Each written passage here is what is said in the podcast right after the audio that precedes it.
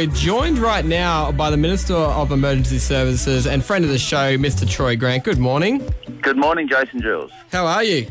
Busy. Yeah, well, it's been very hectic uh, few days and nights, there's no doubt about that, but going well and just uh, immensely proud of our thousands of firefighters right across the state, but particularly in our local area over in Dunedoo, just did an amazing job to minimise as much damage uh, to property as possible, lots of property loss. Yeah, Yeah. unfortunately.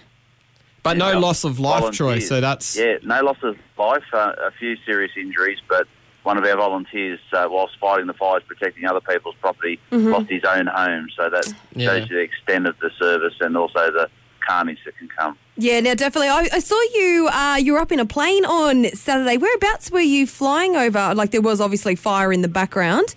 Yeah, no, I flew um, and had an inspection over the Leadville fire. Uh, Yep. in, in its early days, there's been a couple of efforts uh, from the big uh, bombers to lay some retardant down. So we're looking at how effective that was being, and, and with the uh, Mother Nature throwing its worst at us, uh, with the weather changing, particularly the winds and the combination of dry heat and the temperatures, it was uh, a recipe for disaster, and, and it certainly caused significant damage. Yeah, now are we confident that um, these fires are going to, like with the change in temperature, particularly today, are we confident these fires are going to be taken, like made under control?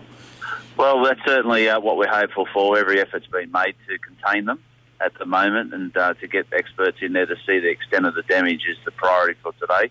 Yep. Uh, weather, weather plays a big part. If the, the wind drops off, uh, that will certainly be a big advantage. The drop in temperatures certainly helps, uh, but it will be some days before uh, these fires, and many of them up to 92 across the state, are under control, mm-hmm. and uh, that everyone who has moved out of harm's way can return to their area to see if they have been affected or not, or what the extent of damage has been. Now, Troy, there are, have been a lot of fires uh, across New South Wales, but paying in particular attention to the one on the other side of Dunedoo. Do we know how that was uh, started? Was it from backburning, or was it you know someone throwing a cigarette out the window?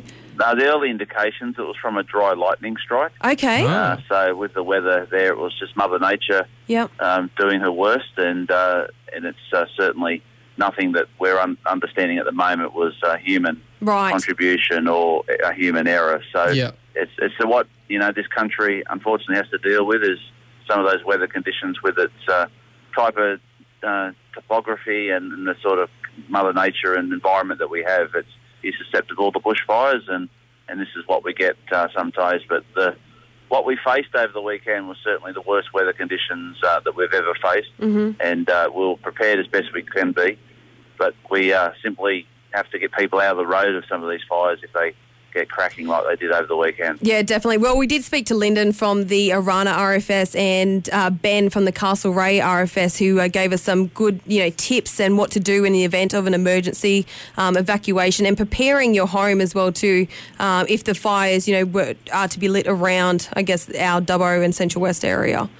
Yeah, and it's really important that people take that advice. And look, I'm really stoked with the, the messages that we put out, particularly from Friday through Saturday, that the community largely adhered to those, and that's why we've been lucky and, and dodged the loss of life, which uh, could have so easily happened. Minister of Emergency Services Troy Grant, uh, we do thank him so much. And uh, I mean, a lot of property has been lost. Um, and Look- luckily, no lives Yes, at the moment. So we do- hope that stays like that. We do have to do a massive shout out. Thank you to um, all of the volunteers that are fire, that are fighting the fires uh, across New South Wales. Massive thank you because they are putting their lives on the line to to save houses and property.